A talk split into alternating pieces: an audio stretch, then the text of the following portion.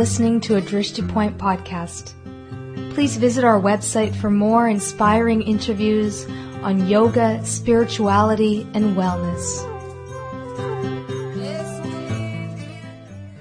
Good afternoon and welcome. I'm Lauren Spagnola with Drishti Point.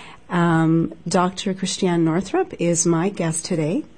And uh, Dr. Northrup is a pioneer actually in uh, women's health. And um, she's a complete visionary, and she's actually a board certified OBGYN physician. Uh, from the United States, and I think she's been in practice for more than 20 years. And she's recognized the unity of body, mind, and spirit. And she's, you know, really raising the um, feminine, bringing back the feminine, um, and empowering women to tune into their innate inner wisdom to transform their health and truly flourish. She's the author of Women's Bodies, Women's Wisdom, as I mentioned. She's released her second book on that, as well as The Wisdom of Menopause, and her third book, Mother Daughter Wisdom, was, was a, uh, a 2005 Quill Award nominee, and it was voted Amazon's number one book of the year in both parenting and mind body health in 2005. And she also has her latest books, The Secret Pleasures of Menopause and The Secret Pleasures of Menopause Playbook. So there's a lot of information here, and I just want to give you her site. It's drnorthrup.com. And I'd like to officially welcome you to Drishti Point. Thank you for joining me today. Thank you. So, is it that wonderful song you played? Yes. Was from a woman who uh, liked my work. Yes. Oh, I just loved her. I Yeah. loved the voice, the whole thing. Oh well, thank you. Well, I, she's listening now. Um, she's a friend and, and, and an artist, and she's just a beautiful singer. so, if I uh, go to iTunes to and uh, put in "suspended," I'll be able to find it. Uh, you know, Theta Phoenix, and you know, I think if she's listening, she'll probably send you a copy, or at least we can arrange one for that you. That would be wonderful. That would be just wonderful. Okay. Now, I just also want to mention that Dr. Northrup will be in Vancouver on Wednesday, November the 3rd at Queen Elizabeth Theatre. And the name of the event is Women's Bodies, Women's Wisdom Flourishing in a Female Body. And if you want um, more information on that, it's flourisheventproductions.com. And it's sponsored by AcuBalance, Finlandia, and West Coast Women's Health, and just other sponsors are involved, which is wonderful. So, Dr. Northrup, I just want to open up by saying, you know, in your very early days of um, choosing your path, what was drawing you towards um, medicine, women's health?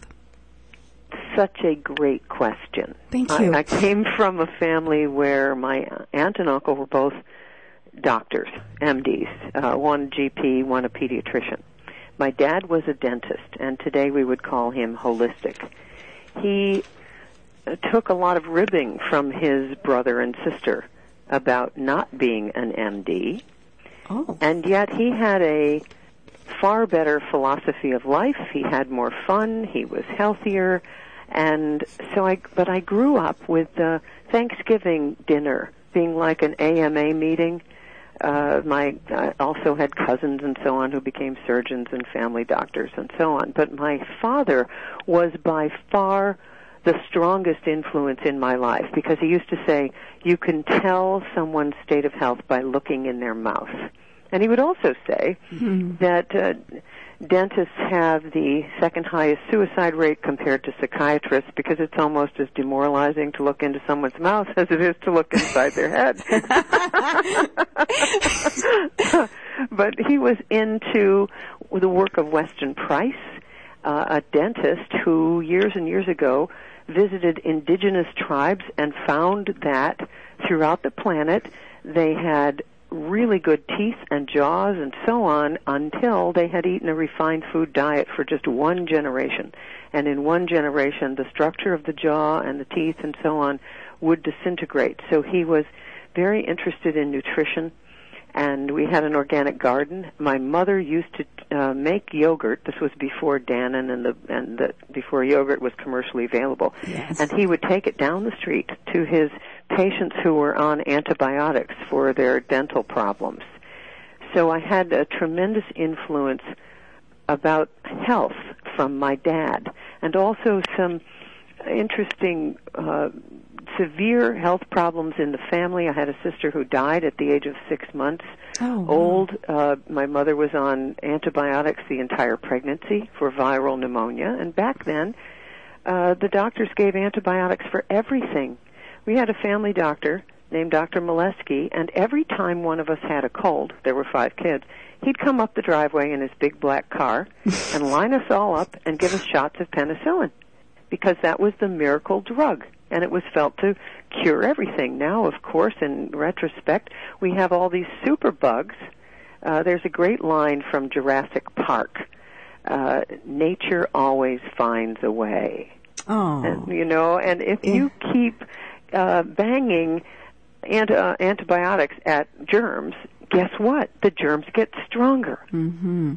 And so I uh, then had a brother who wouldn't eat, and my mother had watched my sister die in a pool of vomit behind a screen because you couldn't hold your babies back then. They were in a Fort Knox kind of intensive care unit for babies. And so my brother wouldn't eat, and my parents signed him out against medical advice and brought him home. And uh, he eventually recovered. That's a long story we don't need to get into. But when I interviewed for medical school, the guy who interviewed me asked me if I was from the Northrup family, and he obviously wanted to know if I was related to that little boy. He had been the attending physician, and they told my mother that he was retarded and uh, would never be healthy and all of the rest of it. From that situation, I learned very early on that standard conventional medicine does not have all the answers. And that was ingrained in me so early that later when I was interviewing for medical school, I, I drove home and my dad was sitting up in a chair all night because he had fluid two thirds of the way up in his lung fields. He had signed out of the cardiac intensive care unit of a hospital in Buffalo because though he had had chest pain and went in there, uh, he knew that they didn't know what was going on. Uh, he knew he didn't have a heart attack, and sure enough, he had uh, pericarditis. It had been misdiagnosed, and so he called my mother, Edna, come and get me. They don't know what's going on. so imagine coming from a family where signing out against medical advice uh, is something that I saw done early on. So when I was an intern, and people, uh, you know, the nurses would get all up in a flurry. Oh my gosh, this person's going to sign out against medical advice. And I'd always think, oh, terrific. This is my kind of patient. And I'd go running down and I would find out what was really going on. And most of the time, these people simply had not had the communication necessary to know what was going on and what the care plan was. And, uh, and then I would say to them, if you want to leave, it's okay because we'll be right here if you mm-hmm. need us again. Mm-hmm. But I learned early on the healing power of the human body. I never intended to go to medical school. Um, I went because an MD was a better degree than a PhD. I was a biology major, and I'd watched my aunt and uncle, and I said, I don't want to have a life like theirs. But then I saw a baby born, and I began to weep, nearly fell to the floor mm-hmm. with emotion, and from that moment on, that's what it, women's health was it. I, I would be around women in labor was as normal to me as breathing, as though I were born to attend women who were birthing. And I now realize it doesn't matter if it's a physical birth or an emotional birth. We women are always birthing something, and we always need good midwives. Wow. You know, no, because this was this was this is going to be so early on in, in the interview, but I was going to ask you. Um, one of the questions was, or is, um, if you're a first-time mother, what do you think that you would like to impart to someone who's pregnant and expecting in in this uh, day and age? It's so interesting you bring this up because tomorrow I am participating in the first ever global teleseminar event called Ecstatic Birth. Oh, okay. And uh, the energy that gets the baby in gets the baby out. And this is the says Ina May Gaskin, the world's most famous midwife. She wrote spiritual midwifery and started uh, women's health practice at a commune called The Farm in Tennessee. And back in the 70s, when I was doing my residency, Ina May was traveling around in a hippie bus with her husband, Mm-hmm. and they founded The Farm, and they set up a women's health area because they knew that this was extraordinarily important for women to take back their power from the medical establishment. And she specialized in birthing. And down at the farm in Tennessee, 25% of the women who give birth give birth orgasmically. In other words, that they have a full-on orgasm during the birth process.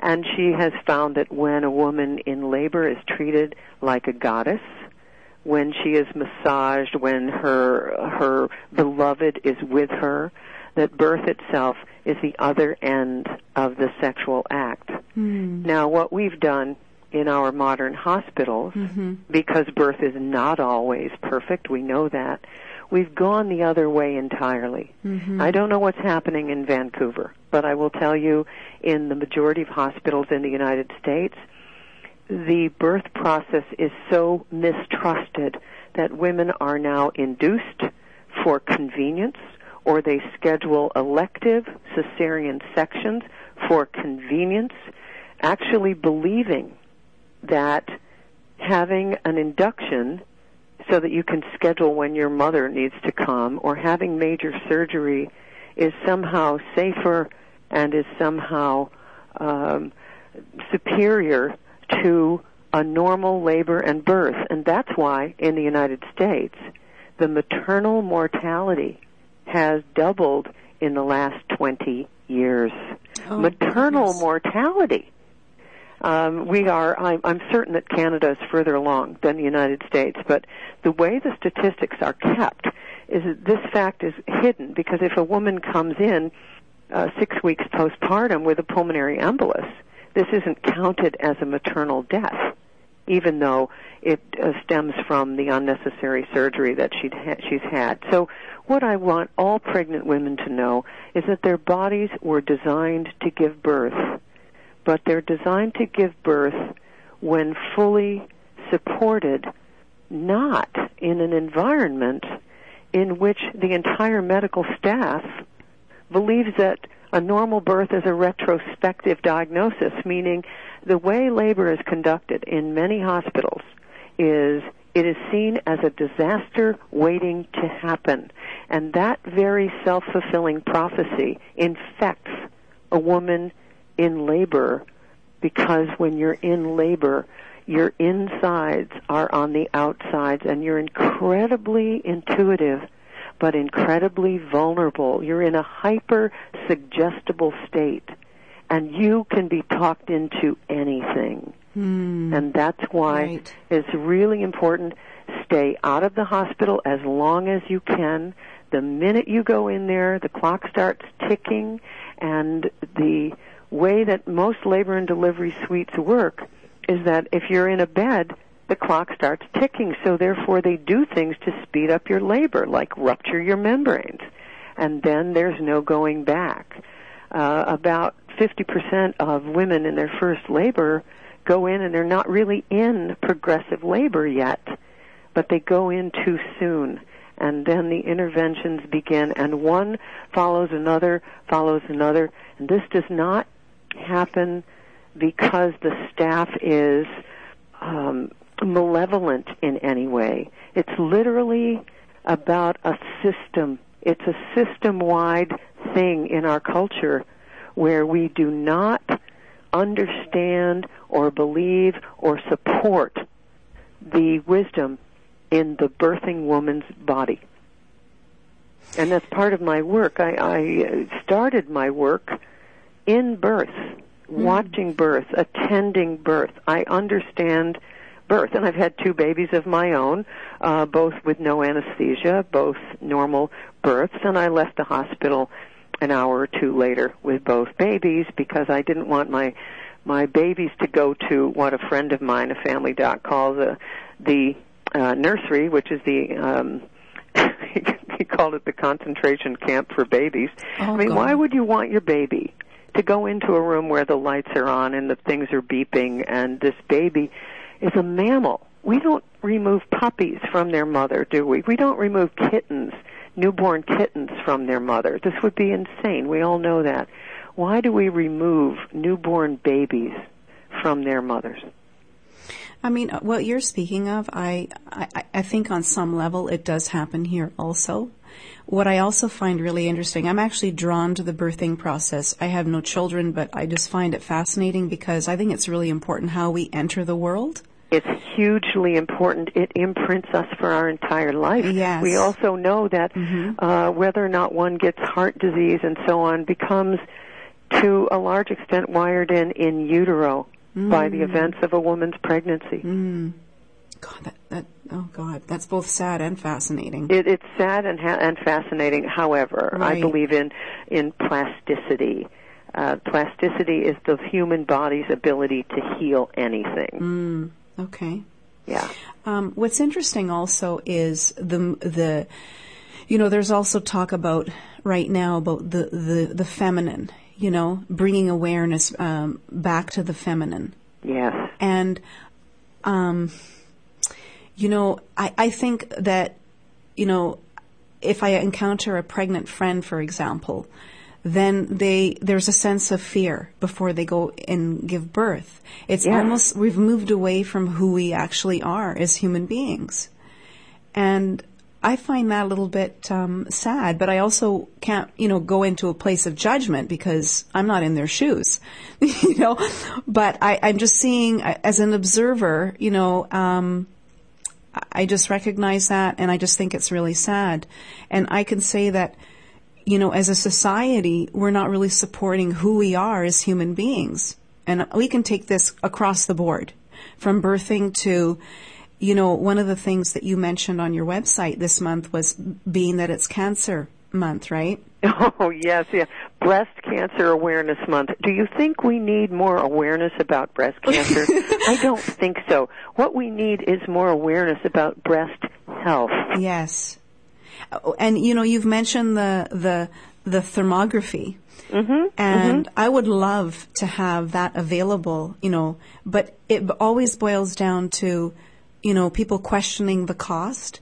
And again, a system not really supporting who we are because I really don't want to go get a mammogram. I know the, the, the radiation is just, you know, wreaking havoc. Well, havoc. think about it. When if you were to follow the guidelines, and, and happily for Canadians, the guidelines are uh, more lenient than in the states. The states being a uh, a profit-driven healthcare system or disease care system. Yes. Uh, then we recommend lots more testing. We actually believe in the states that women's health consists of getting disease screening tests. That that's what we think women's health is. Uh, you know, I, Right. it- it- yeah. So I, I always summarize that with, um, "You don't have it yet, but keep coming back. We'll find it." Sure. and that's women's health. Okay. Now, so the, the, something, a modality such as thermography, Mm-hmm. I predict within five years, ten years, this will be mainstream. It's an old technology. Uh, there are many good studies about it from the 70s, and then it simply didn't catch on in the way the mammogram did. And generally, if you go back through history, you'll find that there are twists of fate in which some someone was a better marketer or whatever. So, for instance, we have Thomas Edison in electricity was the one who got all the credit, even though Nikola Tesla was the one who did a great deal of work uh, with alternating current, and he actually put Thomas Edison to shame. But Edison was a much better showman, and so we always remember him. And I believe that with thermography and mammography, the story is the same, where something will not get the uh, the backing that it needs. See, thermography. Let's let's look at it economically. There's no X-ray. There's no film. Yes. All you're doing is uh, sensing heat with a camera. Mm-hmm. and so there's no radiation, and each woman's breast has a different pattern. So it has it's individualized. You're you're not looking for a lesion. You're looking for a heat pattern. And then the beauty of that heat pattern is that you can then tell whether or not a woman has cellular inflammation because inflammation is the beginning of cancer. Mm. And this is this you would be able to see this before a woman developed cancer in most cases, not all. This does not preclude mammograms. It is a modality, however, that is functional. In other words, it's telling you what's going on moment to moment with blood flow, and then you can do something about it before it becomes cancer. Now, take a look at a system. So that's one thing, and thermography should be uh, a part of breast care, and it will be. But for right now, we're just talking about right now. If you look at what people elect to spend their money on, they'll take a plane trip to Mexico. Uh, they'll buy a new flat screen television, a new couch, but they will tell you they cannot afford a thermogram for $50 because it's not covered by insurance. Do you see how even that means they have given away their own power to be healthy to a bureaucracy and to a system that is treating a herd, not an individual? Mm, I resonate with what you're saying. yeah. Yes. Yeah, most of my personal health care I pay for myself. You do. I, I don't, yeah, I don't expect my insurance to cover anything, and I'm almost never disappointed about that. Uh, I get a weekly massage, I do acupuncture at least four times a year, just at the change of seasons. Mm-hmm. Uh, I occasionally get a chiropractic adjustment. Mm-hmm. I do Pilates three times a week, and I dance tango, and I take vitamins. That's pretty much my healthcare routine. Right. Notice there's no MD in there anywhere. uh, my guest today is Dr. Christiane Northrup, who will be joining um, us in Vancouver at the Queen Elizabeth Theatre on Wednesday, November the 3rd. If you haven't purchased your tickets, I highly encourage you to do so. And if you're unable to attend, buy her book. Women, women's bodies, women's wisdom, or whatever stage you are in the process of your life, perhaps a book on menopause. So um, to continue our conversation, Dr. Northrup, um, how did the books come about? And who? Well, first, first, let me just say, uh, yes, the the books came about because of inspiration, and I found that the voice of Will Blunderfield was Aww. incredibly inspiring and gorgeous. I thought k.d. lang did a good job with that song, but then I heard Will. amazing. Yeah. It's amazing. Well, Woo-hoo. thank you. And he's listening right now. He is? Yes. Well, he's a genius. Yeah. He's got the voice of an angel. Woo! Loved it. That was worth doing the whole show. thank you. Okay, so how did the books come about? All right. So back in the early 80s, I was uh, introduced to the American Holistic Medical Association. And uh, but a little before that, I worked with Michio Kushi in Boston, who was the founder of the uh, the Kushi Institute and the East West Journal and the East West Foundation. And I used to sit with Michio when he would do consultations with his patients and put them on a macrobiotic diet. Now, what was most interesting about that is that I had just finished uh, basically seven years of uh, training in Western medicine, and I would read the charts of these people, and they had uh, been pretty much put through the wringer in the standard medical world and given up for hopeless. So nobody came to macrobiotics proactively. Mm-hmm. They came when it was the last possible thing. And there's nothing like sitting with patients who have been given up on by medicine to open your eyes, particularly when some of them started to get better and actually reversed cancers and so on. So uh, I was doing that, and uh, in my practice in the early 80s, I saw a lot of macrobiotic patients, and I saw the effect of nutrition on health and the body and so on. Then I was part of the American Holistic Medical Association, and I found my tribe, as it were, but understood that conventional medicine had a great deal to offer. So I always tried to bring the two things together. Mm-hmm. But when it came to women's health, there was very little of uh, of bringing together the emotional and the psychological and the spiritual because even in those who are on a macrobiotic diet, I found that if they did not deal with the issues in their lives, sexual abuse, alcoholism in a father, this sort of thing, then it didn't matter what they ate. And even if they tried to keep their diet good, they would eventually go back to addictive substances or processes to deal with their emotional pain, the unfinished business of their of their childhood and so on. Uh, I remember way back again in the mid 80s going to a lecture at our hospital and I was very aware that things like chronic pelvic pain were often the body's cry for help uh, about sexual abuse that had gone on or rape or anything of that nature. Mm. And everyone thought I was crazy. But I saw it so much that I finally decided I needed to write about it. And I wrote a little article for Woman of Power magazine uh, mm. about the mind-body connection in women's health. And it, and suddenly I had literary agents actually I didn't have literary agents calling me, but I stood at my bedside one morning on a Friday morning and I said, infinite universe, show me a sign. Give me the next best use of my gifts and talents. And that afternoon, a literary agent called me. That's the, the honest to God truth. Really? And he said, it's time you wrote a book. Because I was listening to women's stories, I was hearing the untold stories of their lives, and mm-hmm. I couldn't find this anywhere. Anywhere. And I had to then invent a language of health, a language of women's wisdom, because then, as now, the language of women's bodies was a language of dis-ease.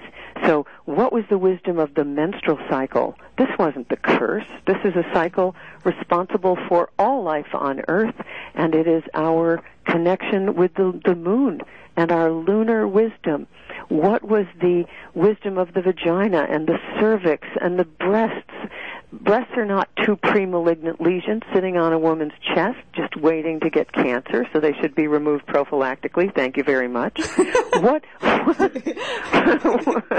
I don't mean uh, to laugh. It's just that it's the way but it's you. true though. Yes. But think about that's how we sure. do it. Mm-hmm.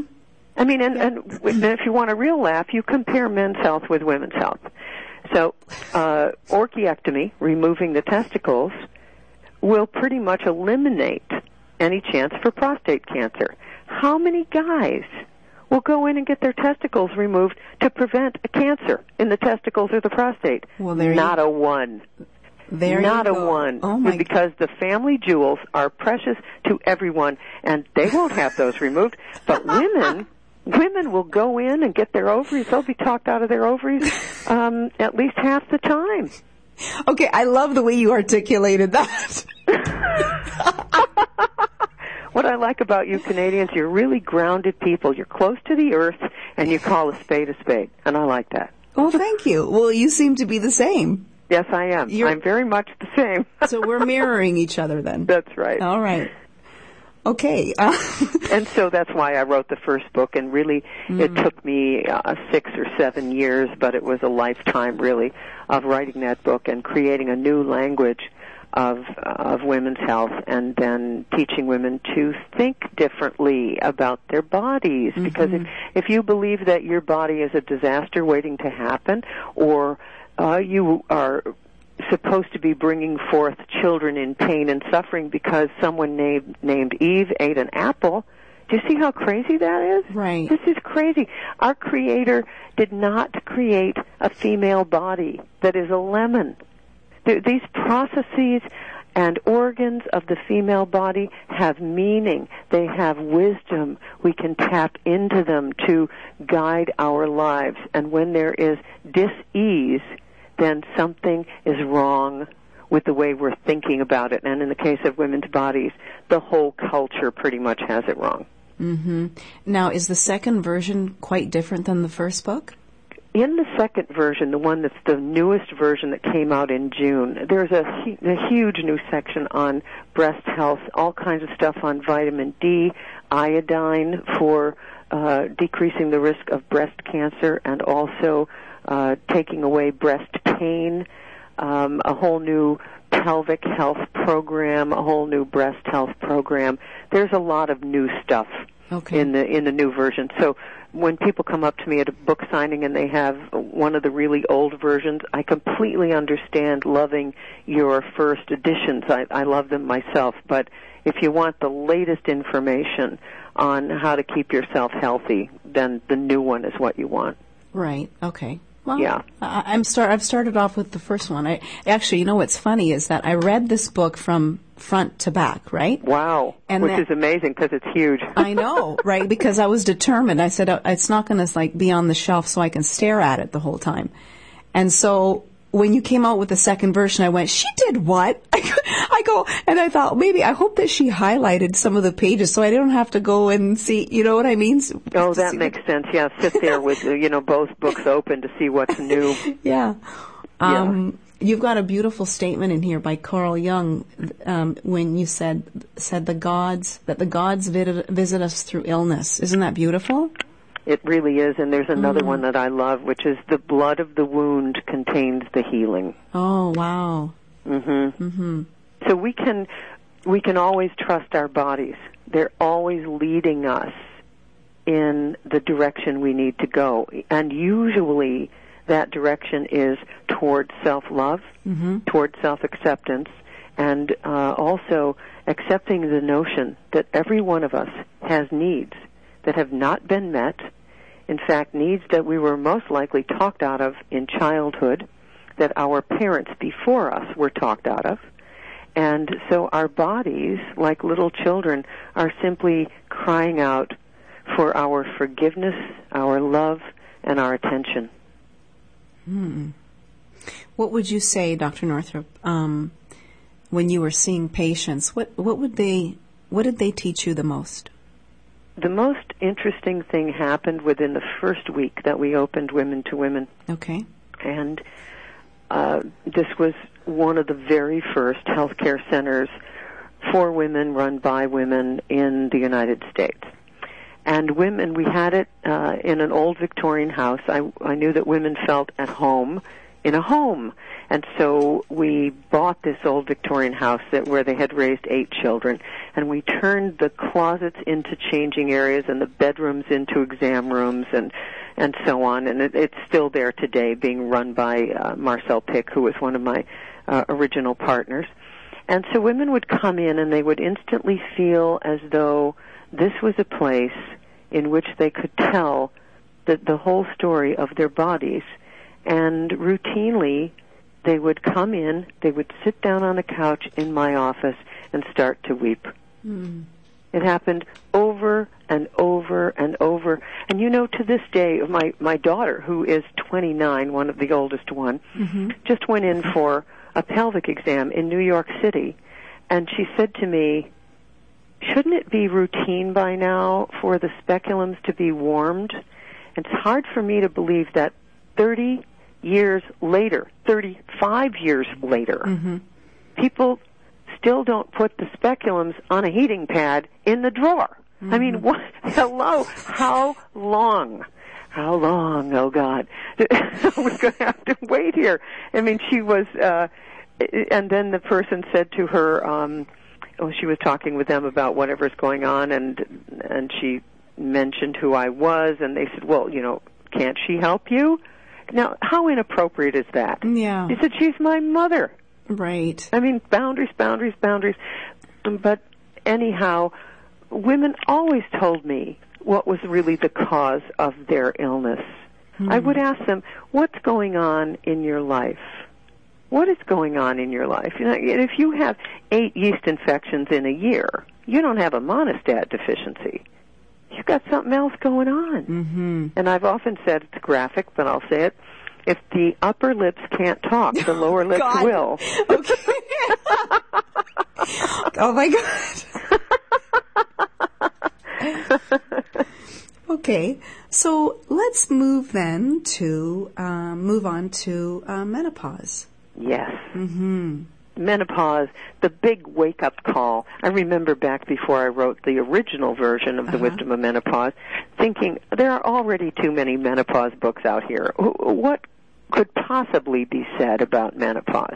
Then I went through it and I said, aha, aha, this is the mother of all wake up calls. This is when the rubber hits the road. This is when every relationship that is not working, every time you've put yourself last, every time you are draining out your life energy in the opposite direction of where it should go, that's the degree to which you get hit between the eyes by menopausal symptoms. And age 49 is when I ended a 24 year marriage. And it, it, similar things happen for other women. I do not advocate divorce ever, but I do know that some relationships, some containers, whether that be at work or in your personal life, some containers are simply not strong enough to sustain the woman you have become. So menopause is adolescence in reverse. It's an update of unfinished business from the first half of your life. Mm-hmm. Much of it's uh, stemming back to the eighth grade, and it is a time for you to, uh, as I said, upgrade those areas in which you felt you weren't pretty enough or you weren't skilled enough or whatever. Mostly, it is the cry of your soul. Your life needs to be sourced from your soul, not from what society expects of you. So, during a woman's reproductive years, biologically speaking, she's programmed to put the needs of her children and her mate and her parents perhaps and her boss before her own, and that is adaptive. You have to learn how to fit into society. We are herd creatures. But what happens at midlife, for men too, by the way. Yes, I was going to ask that. Yeah, is that we can no longer uh, sustain health, physical health, if we are putting our own needs and desires on the back burner. So this is a time when women will typically want to start a new business. Uh, a friend of mine bought a stallion, a Friesian, to mm-hmm. learn to ride dressage. Mm-hmm. She had always wanted to do it, and you get this sense in your body. You know how at this time of year all the flies come in because they know that it's going to get cold out there, and pretty soon they're going to die if they stay. Well, on a that's a miniature level. On a macrocosmic level, you realize I am not going to live forever. What am I waiting for? Mm-hmm. Yeah. Right. Um, by listening to you, you seem to me like you're a channeler. You know, it's like you channel things, I feel. I think you're right you know, about that, actually. Yeah. And when I'm on stage, mm-hmm. something happens. Oh, really? So I, I yeah, yeah, I always get all. I have all these notes and things that I think I'm going to say, and then invariably I never touch them. I don't look at them. Something happens with the audience and whatever is being asked by the participants, the answers come out of my mouth somehow. Mm-hmm. Yeah, and and yeah, and that's what happens when you hit midlife for everybody.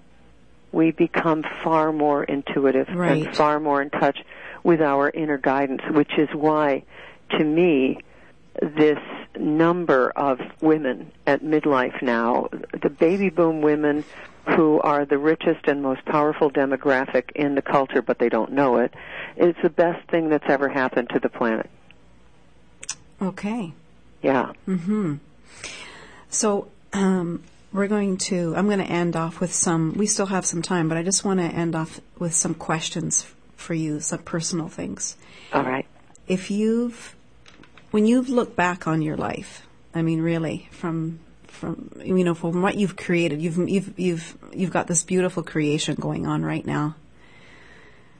Um, what what surprises you about it? What makes you smile? Oh, that's uh, yeah what makes me smile is that I never thought my work would be accepted in my lifetime. Mm-hmm. If if you could have realized what it was like in 1982, you'd talk to a woman with breast cancer about nutrition, and you had to close the door of your office so that your colleagues wouldn't report you to the board of registration in medicine. Wow, that's how scary it was. And so, who? Where did you find your support?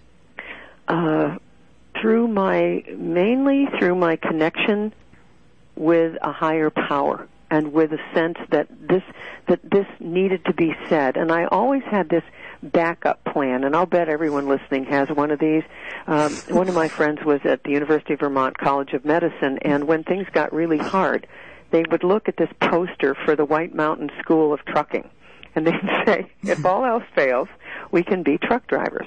And in my case it was if this fails I will be a cocktail waitress or I will play my harp at weddings or something like that. I had a, a, a backup plan and repeatedly I would say to myself, if I cannot practice medicine in a way that honors the fullness of, uh, of a person, then I won't be able to practice at all. This has been a, a walk over hot coals. This has been a fire walk. Mm-hmm. I haven't gotten into the uh, the nitty gritty of what I have been through. However, uh, years and years ago, in talking to Andy Weil at a meeting of the Holistic Medical Association, he said, I've learned that you can say almost anything if you don't say it with anger. And one of the things, I think, go, circling back to my uh, dinner table and Thanksgiving tables with my aunt and uncle, MDs, doctors were family. And so I always understood them as human beings, and I've never taken on the medical establishment because I have such deep affection for the practice of medicine and the usefulness of drugs and surgery.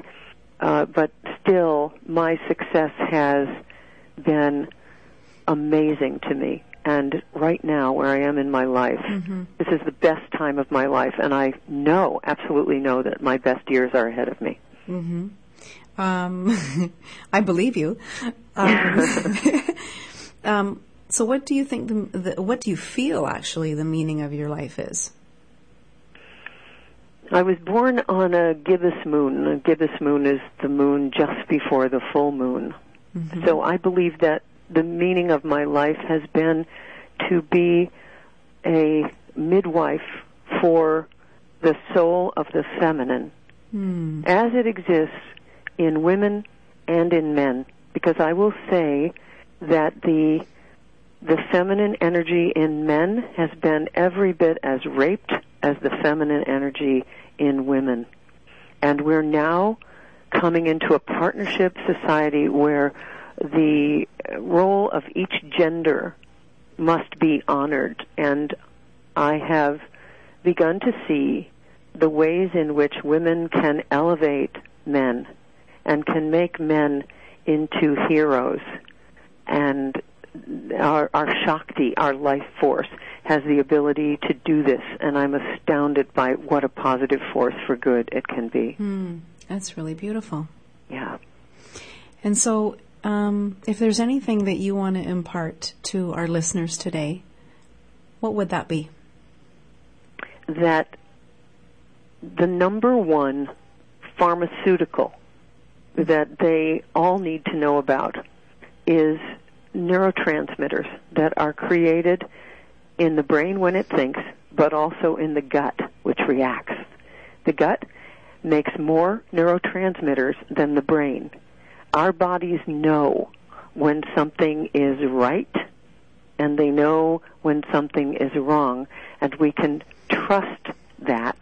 We also know that gratitude is powerful, powerful medicine and gratitude and forgiveness and having the courage to find the perfection in every situation in which you find yourself which only happens after you've done a full emotional release. But then when you find the perfection, miracles happen in your life. Okay, well, thank you very much. Thank you. Um, I just want to thank you for contributing, for all the contributions that you've made through your talks, through your radio shows, through your books, and for coming to Vancouver. I am looking forward to meeting you. I hope I get to meet you. Uh, and thank you for being a part of reclaiming the femininity and allowing us to find our own female in our own authentic way.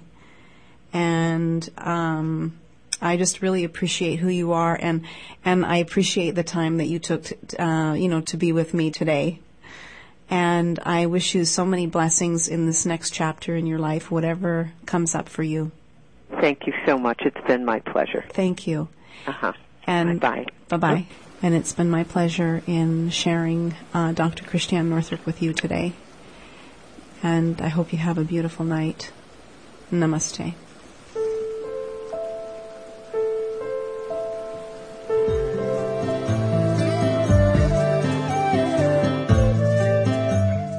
Thank you for listening to Drishti Point. We dedicate our efforts to the health and happiness of our listeners and for the health and happiness of all living beings.